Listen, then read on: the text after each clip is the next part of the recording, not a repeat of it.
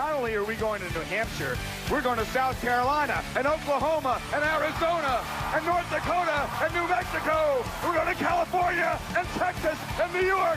We're going to South Dakota and Oregon and Washington and Michigan. And then we're going to Washington, D.C. to take back the White House. Ah! You want me on that wall. You need me on that wall. You are listening to America's Healthcare Challenge with Sean McGuire. Join the conversation at 402 342 1290 or at 800 577 1290. Once again, direct from the American heartland, here's your host, Sean McGuire. Welcome back to America's Healthcare Challenge. Thank you for listening to the program. Hey, I wanted to take a moment here, this segment, to talk about some of the things that are happening in critical access hospitals because I am from a small town. I only had 41 in my graduating class. Alan, how many people did you have in your class? Like 84, 85. Right, so we both understand the uh, impact of rural America, and we wanted to take a moment to talk about what's happening with critical access hospitals, which are basically the hospitals in your small town if you're from rural Nebraska, so on and so forth. Right. What are you seeing in the news with with uh, regards to that? So, uh, the last few weeks, I've been, you know, since I've been on the show, I've been talking all the time about the problems we see with uh, critical access hospitals staying open and what the President's Affordable Care Act and uh, Doc Fix and Nebraska's lack of Medicaid expansion has done to uh, harm critical access hospitals and rural hospitals across uh, the state, as well as other states who did not accept Medicaid expansion dollars. Uh, a lot of your hospitals that are closing, whether it's Texas or or uh, Kansas or Missouri, uh, there was a hospital in Missouri, Sac Osage in Osceola, Missouri, that just recently closed, and they had an auction, auctioned off all their other stuff.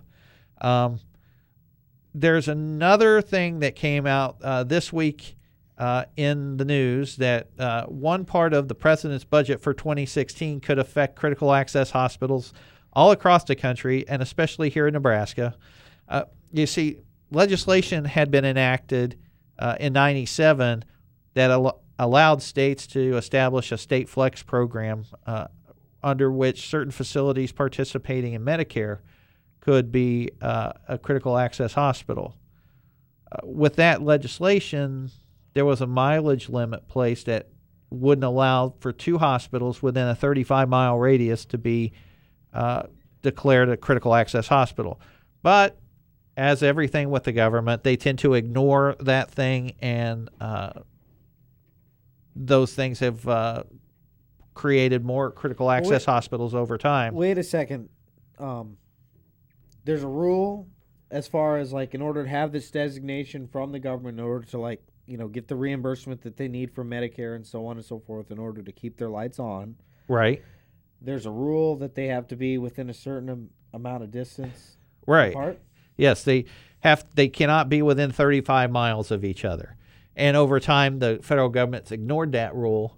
But now, within the president's own budget this year, uh, they've decided to start to enforce the rule, uh, and uh, Well, that this could this could be damaging to uh, a lot of different critical access hospitals here in Nebraska. Well, I would imagine that there's a lot of towns that might be, you know, the center for a particular county that might be within 35 miles of each other, right? Right. And so if you go back to the original 35 mile limit, there's only going to be 11 CAH hospitals left in the state of Nebraska, and almost all of them will be in western Nebraska. For example, uh, in Box Butte, uh, Nebraska, uh, if they were to close that hospital uh, due to the 35 mile law, uh, they are still 55 miles from Scottsbluff and 60 miles from Chadron. So that's a problem for the folks in Box Butte. And as I have said, if we don't look at critical access hospitals across the country, this is going to be the death of rural America as we know it. Because at the end of the day, so to speak, your hospital is one of your largest employers in the rural community. Well, when you take that out, you know, you really hurt the community because at the end of the day, when you think about a rural community, you need a church, you need a grocery store, you need a hospital, maybe a bank, and some other knickknack stores. Casey's. Casey's, So gas station. Yeah. And, you know, You know what I'm talking about. you know, and so uh, at the end of the day, this is damaging to those small hospitals. For example, uh, Oshkosh could also be affected because the mileage limit is 35 miles. Well, they're 34 miles from uh, Julesburg, Colorado. So this doesn't, this crosses State state line. lines as well.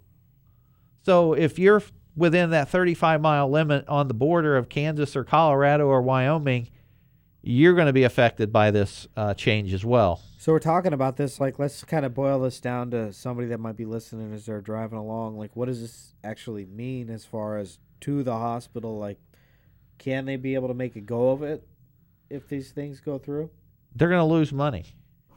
They're going to lose money because they're not going to be able to receive those Medicare, Medicaid dollars that these hospitals depend on. This is, again, another lifeline to these hospitals so that they can stay open because you do not want someone in Schuyler, Nebraska to have to drive all the way to Omaha or be flown to Omaha for a heart problem or cardiac event. You, you want to be able to at least treat them and bring their a level of criticality down, and then you might be able to transfer them. Well, if you close a hospital in Schuyler or in Plainview or Seward, then they're having to go further for not only emergency treatment for, for but for basic treatment. Wonder if it's going to have an impact on somebody making it or not. Oh, absolutely. you can't tell me otherwise. And again, this is something that you know they're going to cut. You know, uh, uh, millions and millions and millions of dollars from critical access hospitals through this, and at the end of the week,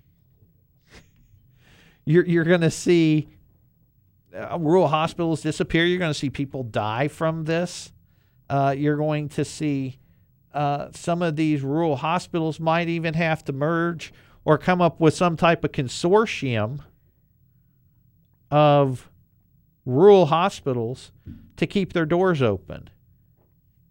You mentioned merger. We're going to talk about that next segment because I think that might hap- have to be what happens and what could that actually mean for us as healthcare consumers. I don't know if it's the right answer, but we'll talk about it when we come back. This is America's Healthcare Challenge. More with Alan Hager. I am Sean McGuire, your host for the Mostest. Check us out on Facebook.com slash America's Healthcare Challenge. And you can check out our SoundCloud page. I think we have over 350 different segments of goodness as it relates to healthcare policy. Uh, we're going to be coming to you soon, right after this.